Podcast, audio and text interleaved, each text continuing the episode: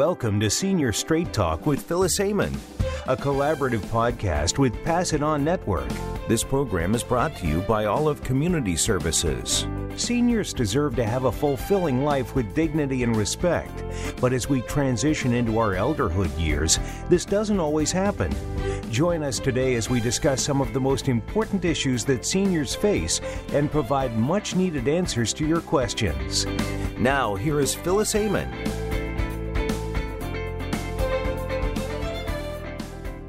Welcome to Senior Straight Talk, presenting informative conversations for the senior years of our lives.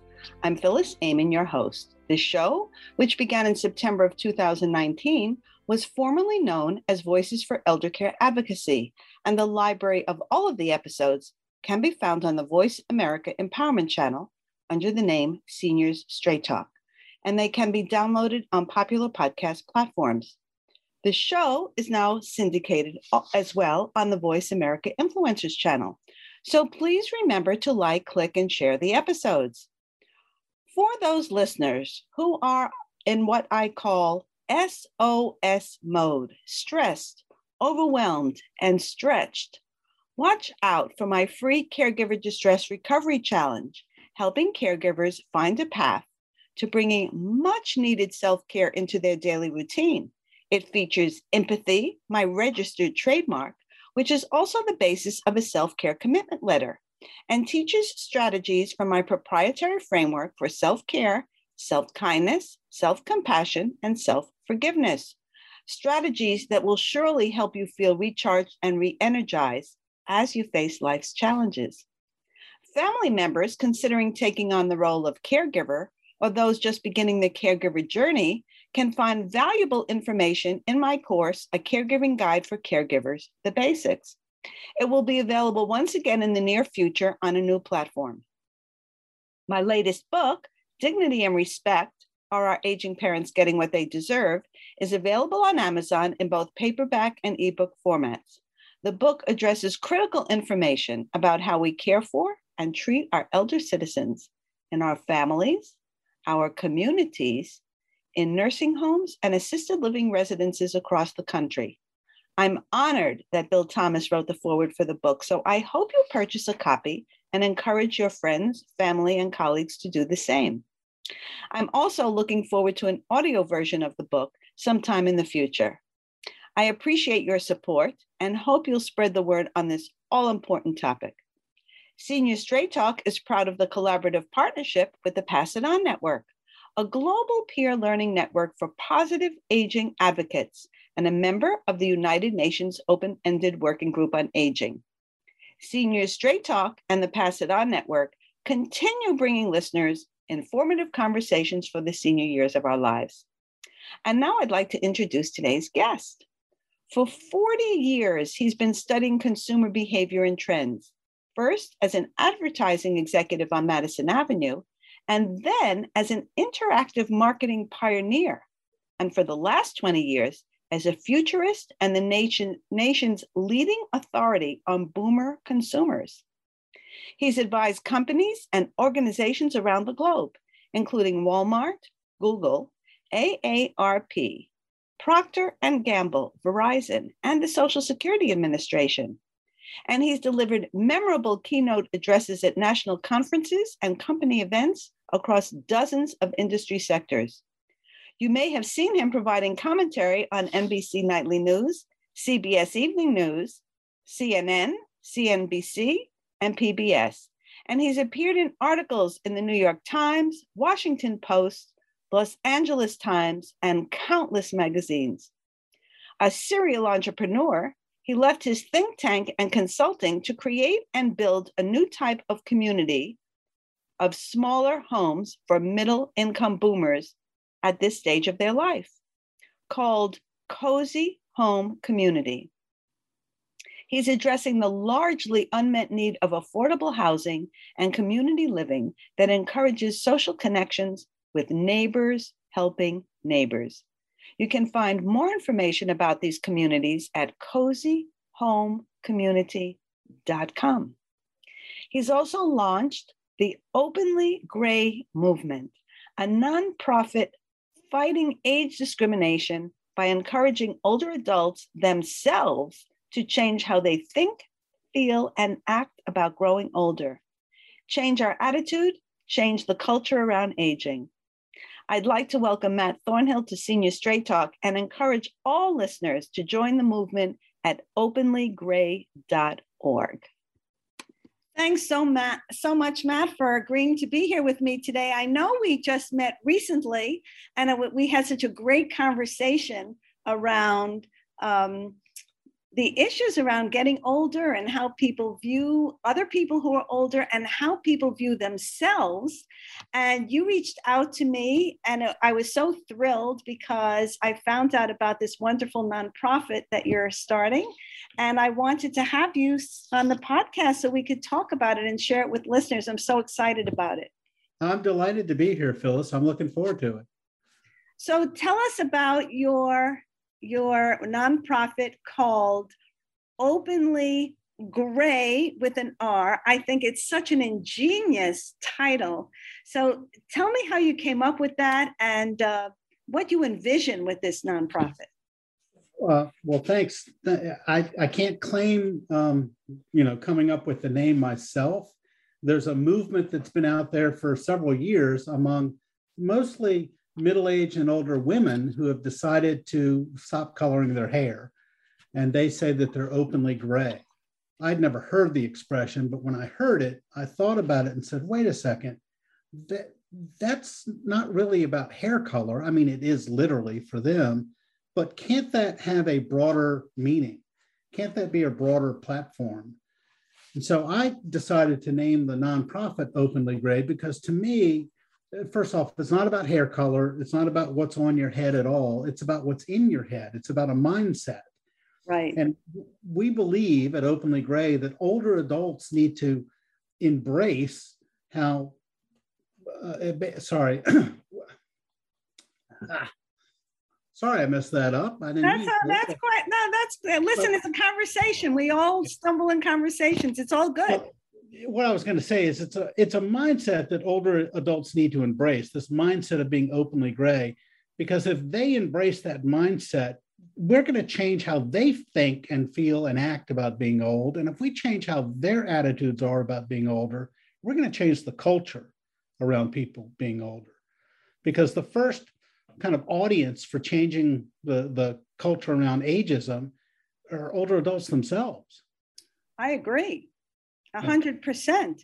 And um, you know, as we know, uh, there's a new book that just came out, uh, written by Becca Levy, mm-hmm. that talks about the effect of ageism on older people themselves.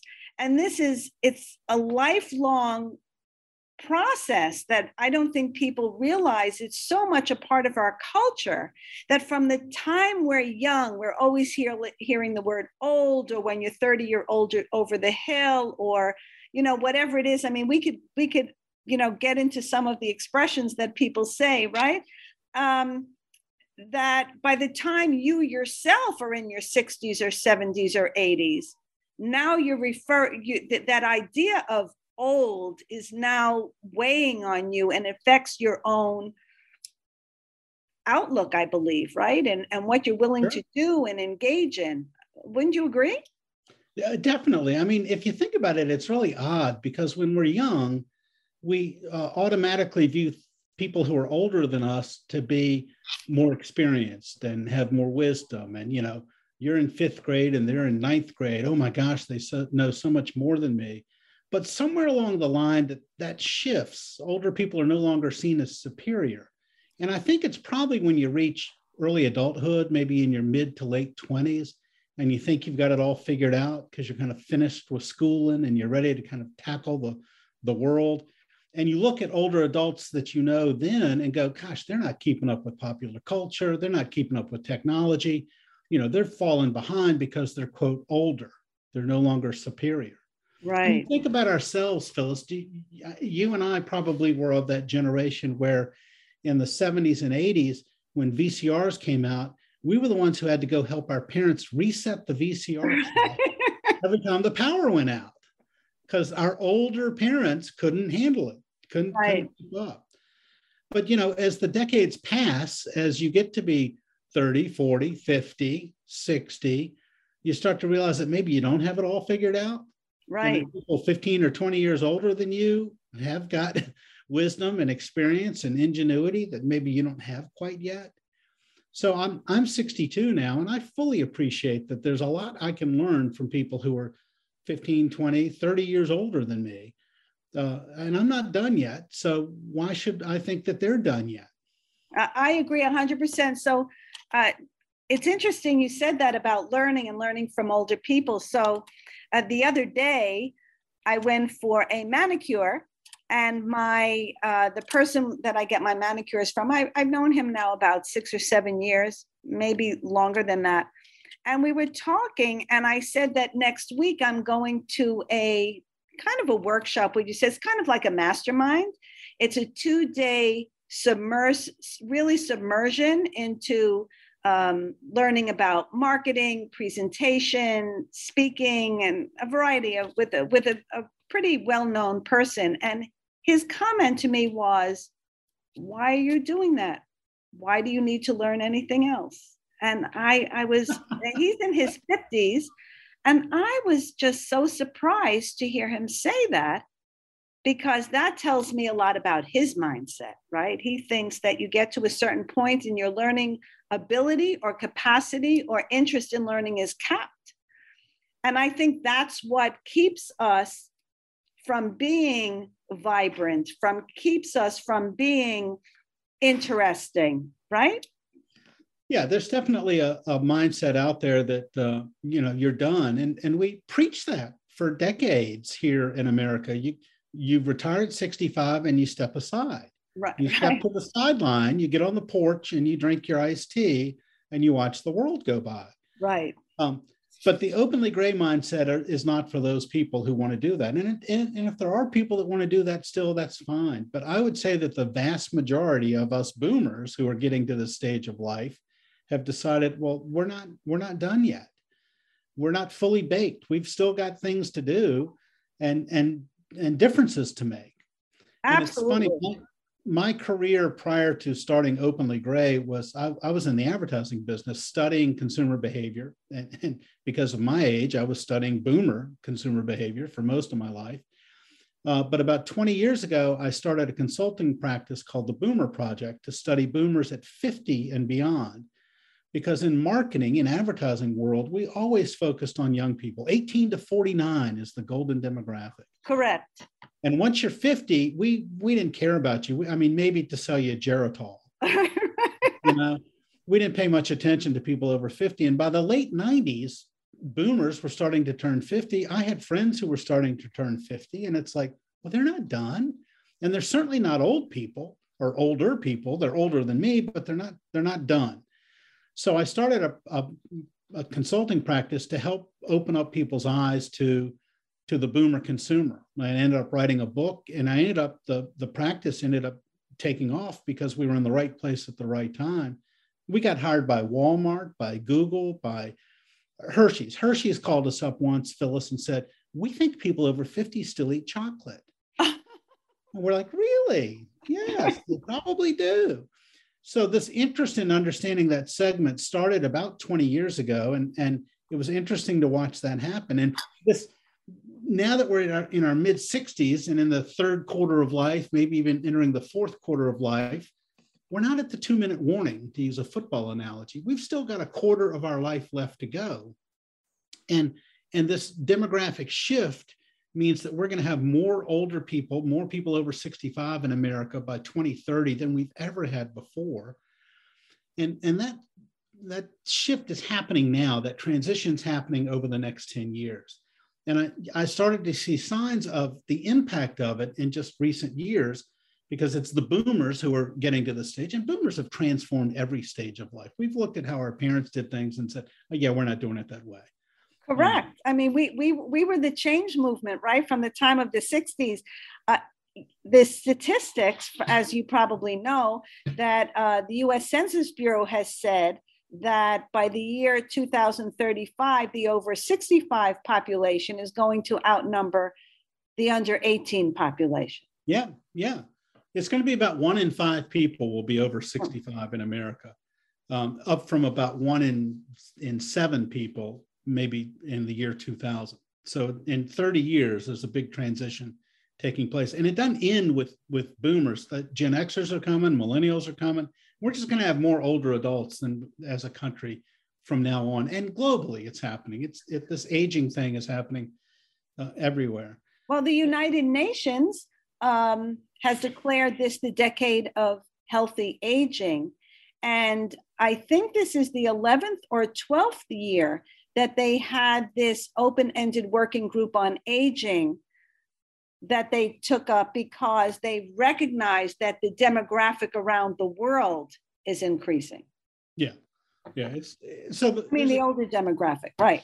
It's the first time in human history that we've had kind of this uh, uh, instead of a population age pyramid where we have a lot of younger people and few people make it to age mm-hmm. 85 and beyond, we're going to have a like an op, almost a uh, maybe the Empire State Building is a better metaphor. We're going to have equal numbers of every age until we get to 85 and beyond, it'll start to, to get smaller. But the interesting thing is the one of the impacts of this culturally has been a, a growth in just the last handful of years of these anti-ageism efforts and those anti ageism efforts are really important because they're pointing out what's ageist behavior.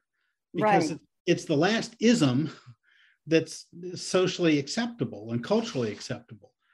And so as boomers have reached this stage of life, they're going like, wait a second, it's not so much funny anymore to make fun of older adults when we're the older adults. Right.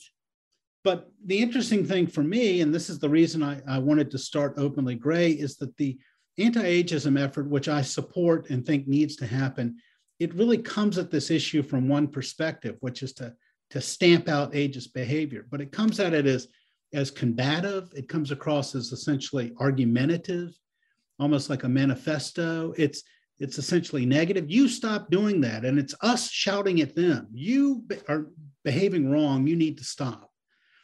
Um, and it's about the problem, and it's rooted in aging. And I looked at all of that and said, okay, that's important. We got to point out the bad behavior, but what are we doing to maybe be affirming and positive about growing older? What are we doing to celebrate it? What are we doing to, to make it positive and make it a mindset change among us? Right. And how about we make it about us, not about them? It's not what you're doing wrong. It's like, what are we doing? What can we do to help this situation? And let's not make it about the problem. Let's make it about the promise of all these more older adults, these extra older adults we've never had before in the world. What, they're a resource. You know, growing Absolutely. older is not a burden, it's a blessing. I agree.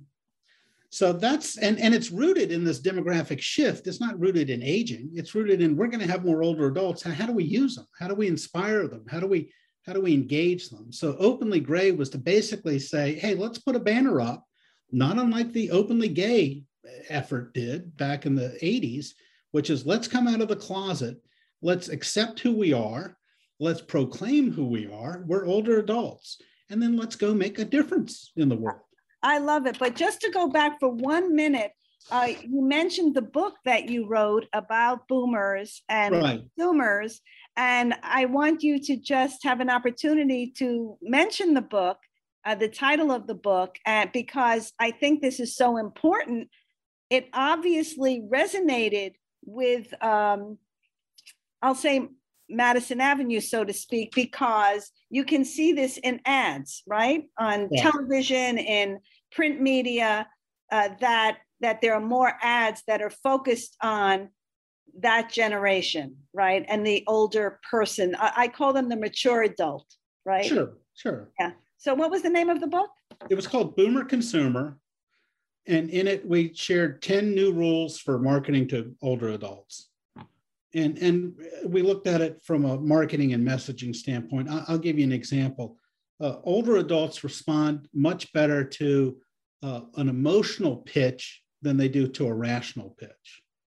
Mm-hmm. Interesting. You, you, can fact them to death, but they're not going to make the decision based on on the facts. They're going to make the decision based on how you make them feel. Mm. Interesting. You know, they've they've had enough life experiences to kind of know what works for them and what doesn't work for them. and a brand or a company or an organization that can say, I understand where you are in life and I understand how this product is going to make you feel is much more important to them than, than the rational facts. So it's, it's filled with stuff like that that's essentially timeless. I mean, the book was written 15 years ago now. Right. The things in it are fairly timeless in terms of, of how you should be reaching and communicating. I'll get another example is uh, younger people want not just the facts, they want the the you know black and white. They want the the very defined things. But the older we get the more the more we realize the answer tends to be in the middle. Correct. Or, or in the gray areas to, to use the gray metaphor uh, you know the answer is always it depends. Right and I, I remember we used to do research uh, my research company before did a lot of research in the medical profession. And when you would try to ask doctors questions on surveys and you would give them yes no answer uh, you know choices they didn't like that because the answer was always it depends. Right. Correct. The patient depends on the condition it depends on this. Right. well as you get older you realize that that's really the answer to everything. It's not black and white. It's all it depends so when you come out and you're very assertive and saying this is exactly what we've got and this is it and there it is if there's no kind of wiggle room you're not going to get a response from an older consumer because they're just not going to believe you. Right. So i I I recall Maya Angelou who said people don't remember necessarily well uh, i'm paraphrasing. Right. people don't necessarily remember what you say they remember how you make them feel. Right. So that's, that's, right in line with that right yeah it's very much true in marketing with with older adults and it's funny in the senior living category they they like to to share in their marketing the the facts you know we've got uh, you know, a lovely apartment or, or uh, you know, suite you can live in. We have uh, restaurant style meals. We have a swimming pool. We have gym and yoga classes. And it's like, those are all the things. Correct. How am I going to feel when I live there?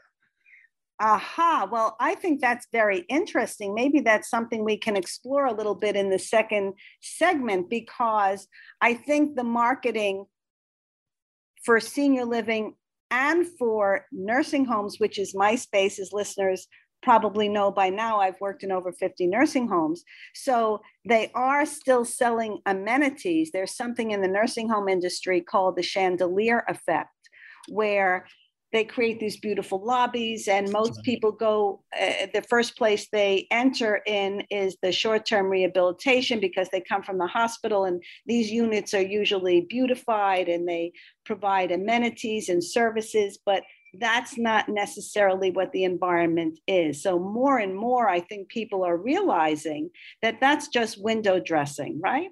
Sure sure. And and window dressing doesn't sustain itself. That's just a short term, something you use to attract people. But it's, I think, more and more that people need to talk about and address how is how are you going to feel in this environment what is your experience going to be so that you feel fulfilled that you feel happier that you feel connected i think those are the the the ways people need to approach potential, I'll call them customers. As I say, it's a business and every business needs customers. And I don't think people think of themselves that way in the, right. well, we're getting a li- little adrift here, but uh, I don't think people think of themselves as customers in senior living or in, in the nursing home space because they feel like they need care or they need to move into a place or their family right. needs to transition right. them. But the reality is, it is a business and every business needs customers. So it's about the customer experience. And maybe you and I could talk about a little bit more of that in the second half. So we'll be right back with Matt Thornhill having this phenomenal conversation about ageism and um, being openly gray and proclaiming yourself and in embracing yourself as an older adult. So we'll be right back on Seniors Straight Talk. Welcome back to Seniors Straight Talk. I'm here with Matt Thornhill, who started this wonderful nonprofit called Openly Gray. And we were talking about the fact that older adults should embrace a mindset that that that embraces their whatever year they're in, whatever decade they're in. So, um, Matt, how would people go about demonstrating that they have embraced this mindset or are there things that they can do to help them on that journey because if they're not there now how do they get there? Yeah it's funny. One of the things that that uh, happened with me that made me say this is going to work is uh, i looked and and found when i heard the expression again it was used in the context of women who were looking for support about going openly gray and dealing with the fact that their friends who were still coloring their hairs would say to them oh, you're letting yourself go. ageist thing to say, and they didn't mean it in that way, but you know, it's just what our culture, the, a requirement of our culture or a standard of our culture, who, who knows? But uh, I, I decided to buy a couple of openly gray t-shirts, which I now sell at openlygray.org, but but I um, just found some generic ones online and started wearing them to see if I could elicit responses from people. They can't tell in the listening to the audio, but I'm gray haired at 62. Um, and it, it's been surprising the times and places I wear it, the number of comments and conversations I get into with people. Uh, I had a guy at an airport recently who said, you know, love your shirt. And he, he pointed to his head and said, I'm openly bald. And I said, and you're loving life because it's right. a mindset, right? And he goes, yeah, yeah. So anyway, so the answer to the question about kind of practical things people can do is I, I have two things, just an easy two things to do that you need to stop doing, and one thing maybe you need to start doing. And the the stop doing is stop saying things like, you know, oh, I'm having a senior moment. Right. Because people at every age have trouble recalling something in the heat of a conversation. It's it's normal.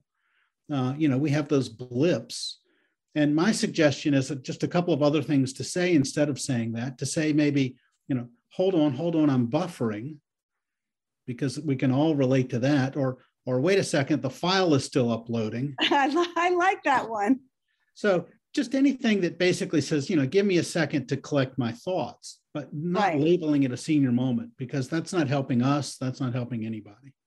I, I agree. As a matter of fact, so you and I had a little bit of uh, when we had our first conversation, uh, we talk about this a little bit. So um, I'm just going to, since you mentioned this senior moment, right? So um, I have a couple of others, and we could either talk about how those can be reworded or if we've heard people say them or refer to themselves this way or other people and and how we can um, dispel some of the the attitudes that go along with these statements. So, as a matter of fact, in my book, Dignity and Respect, the chapter that talks about this is uh, entitled, Are You an Old Fart or a Spring Chicken? Because both of those are ageist expressions, right? People right. refer to older men, especially, as maybe an old fart and say, Oh, you know what? He's as spry as a spring chicken, which still refers to the person's age, right?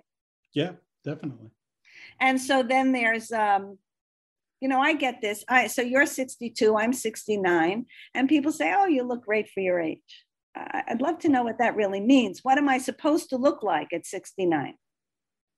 Well, that's probably the most insidious and innocent at the same time comment that people use all the time about older adults that you would never use that reference. For, for, example, they'll say, you know, she looks good for her age, or right. he's in great shape for his age, or she can really dance well for her age, or right. he's so talented at her age. Now, let me change instead of for, for her age and tell me if this is acceptable. She looks good for a Black woman. Right. right. He's in great shape for a Hispanic. right, right. She can really dance well for a lesbian. Right, right. would never say any of those things. Correct. And if somebody said it, the dirty looks they would get. Right. So if you're using the term at her age or his age as, as any kind of qualifier, first stop. But second, if someone says it to you, you need to look horrified at them and say, I'm sorry, what did you just say? Right. And challenge them. There's there's no reason for us to not just stop people dead in their tracks. That that innocent comment oh my gosh, I can't believe he can still do that at his age. Right. So I just had one uh, a few hours ago. Uh, the she's in her early 50s and she was having a hot flash because she's going through changes. And I think she said something like, uh, like, yeah, at my age, um, you know, I'm ha- I'm having that, uh, you know, a hot flash at my age, and I said, how about this?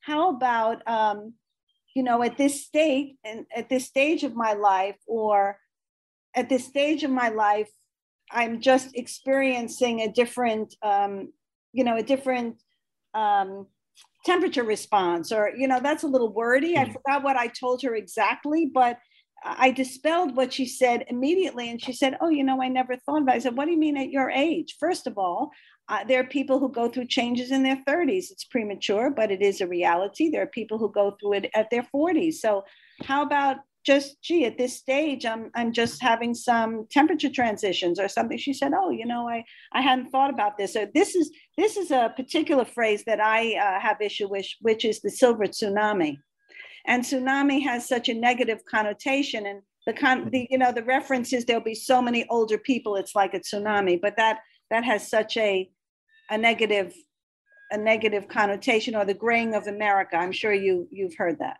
yeah well it's uh it, it's interesting that um, the other isms racism or or um, transphobic or any of those things are about us uh, uh, about people othering others. Correct. And and with ageism, it's not others we're othering; it's our future self. Co- correct. So it's just kind of silly that we do that. Right. So it's interesting that you say that about our future selves because I used to refer to our future selves, and I had heard the expression several years ago, and I liked it. I embraced it. And then I started thinking about that and started thinking that that's really, we can't really, we don't really think of our future self in in uh, in that way. For instance, I do an exercise when I do presentations, and I ask people to vision envision themselves in the future 5 10 15 years down the road and it doesn't matter what age people are so maybe somebody who's 25 or 30? Do you envision yourself with a family or a house? Whatever that is, whatever it looks like to anybody. And then I ask them, well, do you picture yourself as an older person in that picture? And the answer is no, right? Yeah. And I also think that talking about our future selves is the antithesis of mindfulness. Because if you're present and active, you're not thinking about the future, right? So if we embrace where we are, right? Embrace of ourselves as what I call now evolving elders, right? We're, we're on this journey and we're going to evolve, but it's an active process that lives inside of us. So it's not something outside of us that maybe we can't really relate to. Does that make sense? Yeah, and you know, and it's it's tough. It's um, it's one of those things that, like you said, it's in, it's been a part of our culture for a hundred years at least you know, I, when I started Openly Gray, I looked into uh, Eastern cultures where they have a long 25 year, maybe 5,000 year history of respecting elders. And it was, uh, I did research on it and discovered it was all rooted in the teachings of Confucius. Correct. Who said, you know, you need to be obedient and subservient to your elders. Correct. And if you think of an Eastern culture, the wise old man is up in a mountain and you go up to him. He's not put away in a home someplace at the peak. Right. You have to go to the peak to get his right. wisdom. So that was that was it for you know five thousand years. Now in the last hundred years, it's changed. It's there's no kind of obedience and subservience from mm. young people to older adults.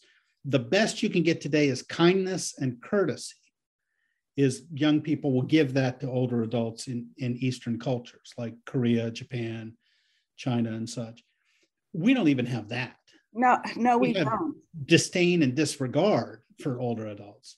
So we got some work to do, but um, I just found that kind of interesting to to know how far afield we were from Eastern cultures.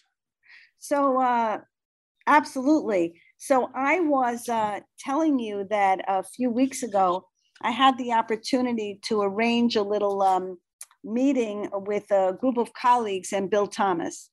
And um, he said something that I hadn't heard him say before. I, I've had many conversations with him, but it really s- struck with the people uh, that were in that that meeting, people of all ages. And what he said was, uh, that we should think of ourselves and others as aging magnificently, that, that we are where we are, we're at any point in time, our face is the way it's supposed to be at that point in time. We are who we are at that important point, in time. And the idea is to embrace that. And uh, they really, uh, they really took to that and they talk about. This was several weeks ago, and they talk about oh, you know what? I'm aging magnificently. And I mentioned to you that a, a blog a couple of weeks ago I, I was at a conference and this woman who was hosting the event, a very, very beautiful woman, stood up and made opening remarks and, and referred to herself as being old in some way. I don't remember if it was her glasses or whatever it was. And, and I spoke to her afterwards and I told her about this idea about embracing who she was and what age she was. And then I told her about aging magnificently and the change in her posture and her facial expression, it, it was dramatic. She loved it. And this woman who was nearby listening to the conversation said, I'm going home and telling my family that I'm aging magnificently. So I think if we could get people, like you say, to embrace who they are, where they are, when they are, I think this could do, I mean, it could make a tremendous difference in who they are and then hopefully that will transcend to to people outside of themselves to see them differently yeah i i, I agree but i have a caveat okay so let me go back and recharacterize what I was talking about Eastern culture versus uh, Western. Eastern culture views older adults still as superior in some way, shape, or form, maybe less so than they used to. We view older adults as diminished. Correct. So we got to change that culture. And one way to change that culture is if we as older adults don't act diminished. Now, the reality is so aging magnificently is one way to kind of claim it in that way. But the reality is, is some of us will age poorly. Correct. Have a tough time, and it will not be magnificent. It will be a slow, slog, you know, long slog to death. Because if I'm not aging, I'm dying. So there's there's that aspect of it. So we we can't sugarcoat it too much and say everybody who grows older is going to have a lovely time. It's going to suck for some of them. You know? I agree. So I was on a uh, a radio show. Well, I, I recorded for a radio show a few weeks ago, and the woman asked me about that very thing.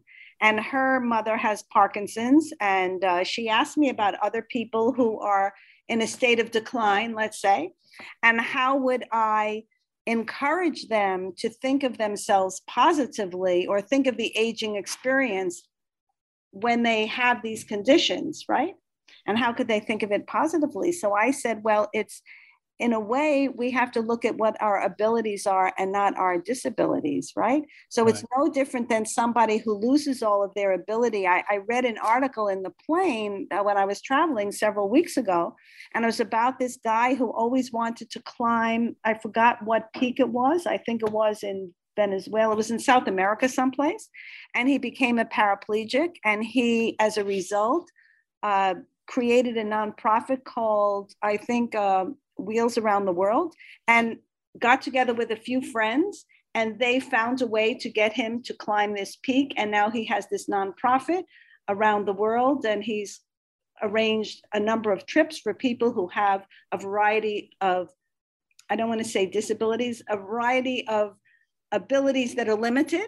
So I said to her, well, this person is still with their family. They could still share their wisdom. They could still hug and cherish them and have those times. And if we could shift that instead of saying, oh, isn't that terrible what they've lost or what I've lost, can other people do it at other ages?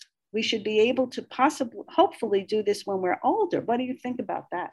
Yeah, I mean, it, we got to stop talking about people's limits and talk about their potential. Correct. Stephen Hawking was still working on, you know, brilliant, uh, world defining physics work up until he died. Correct. He had a lot of limitations, but we focused on his potential, his possibilities. Absolutely. So, so one so, of the things that I, I tell people to do, you know, I told them what they need to stop doing is saying things like, I'm having a senior moment. They stop right. saying things like, you know, at her age.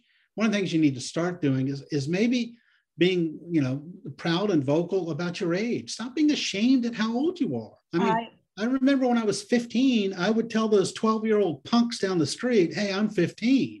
Right. You know? So I tell those 55 year olds today, hey, I'm 62.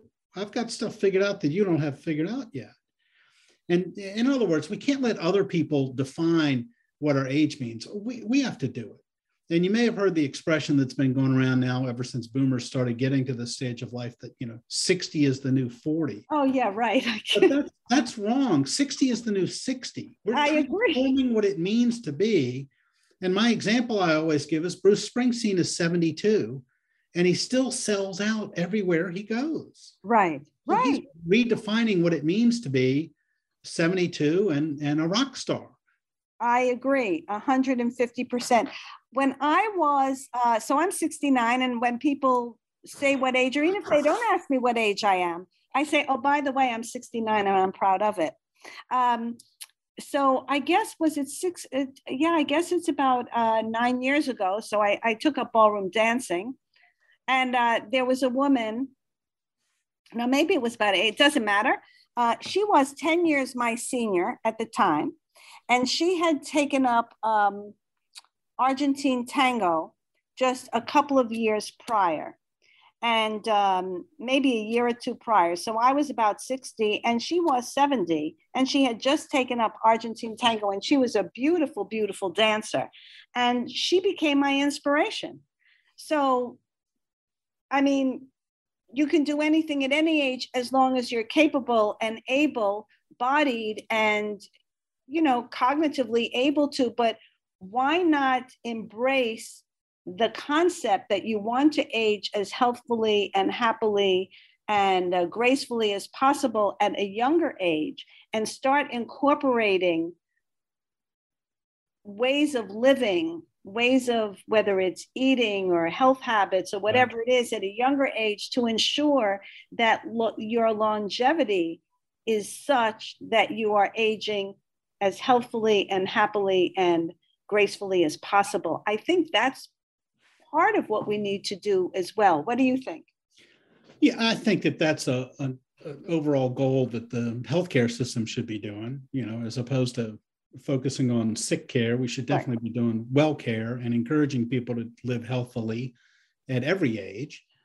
Um, you know, the child obesity is not a good thing. Young adult obesity, not a good thing. And certainly you're not going to make it to old age if you don't take care of yourself. Um, but there's, you know, there, there are people who have diminished abilities, uh, but that doesn't mean they have diminished potential. Correct. Absolutely. So I, I believe that that, you know, is, is I say integral to the greenhouse project, the Eden alternative, all of that that Bill Thomas right. created is what are people's potential. So a few years ago, I spoke with a, a fellow who was a, um, a coordinator for a large uh, company in California that owned, I think it was about 70 nursing homes. And he had just such a fantastic mindset and approach and some of the programs that he had, I thought were fantastic. And it just spoke to that very thing. So he would have, I don't remember if it was once a month or a couple of times a month, he would have some of the people go to homeless shelters and help prepare and serve food. And he had um, a pet program where they adopted dogs and helped care for the dog until the dog was able to be adopted, right? Dogs who maybe were rescued. Uh, but what he said at the time, which I never forgot, was listen, somebody can be very impaired, let's say on one side of their body, but they could still maybe scoop macaroni and cheese on a plate or, right? Okay. Help shred lettuce or help just serve somebody a plate and what a difference it makes in both people's lives to be able to do that. And I thought that was tremendous.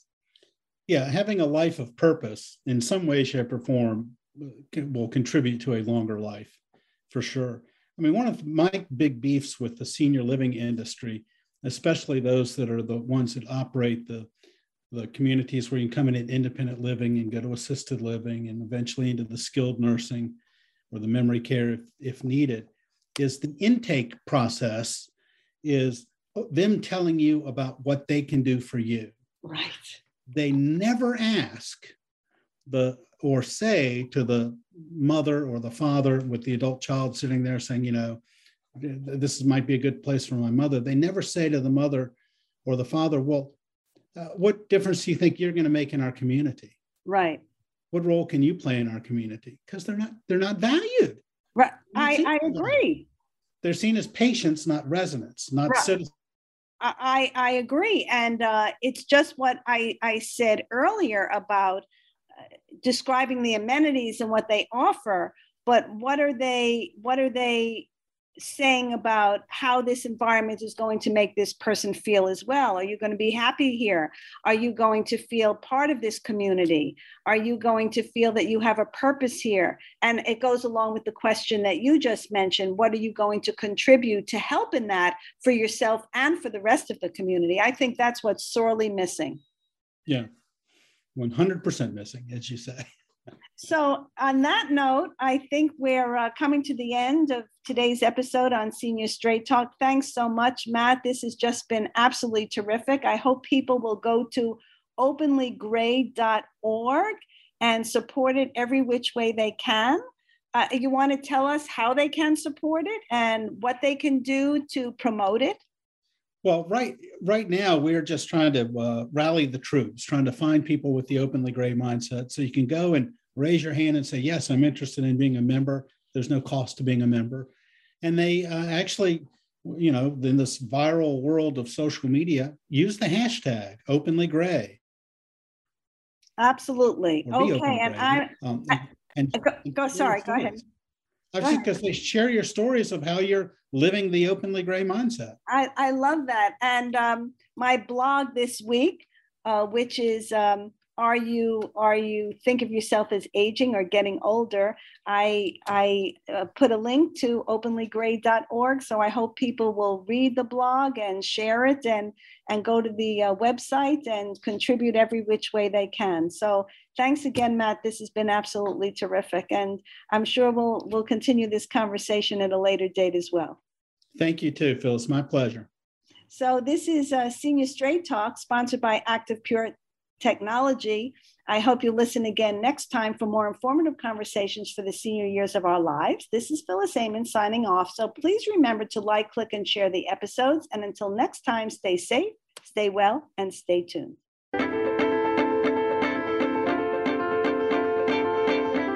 Thank you for listening to Senior Straight Talk. Join your host, Phyllis Amon, again soon for another episode on the Voice America Empowerment Channel or your favorite podcast platforms.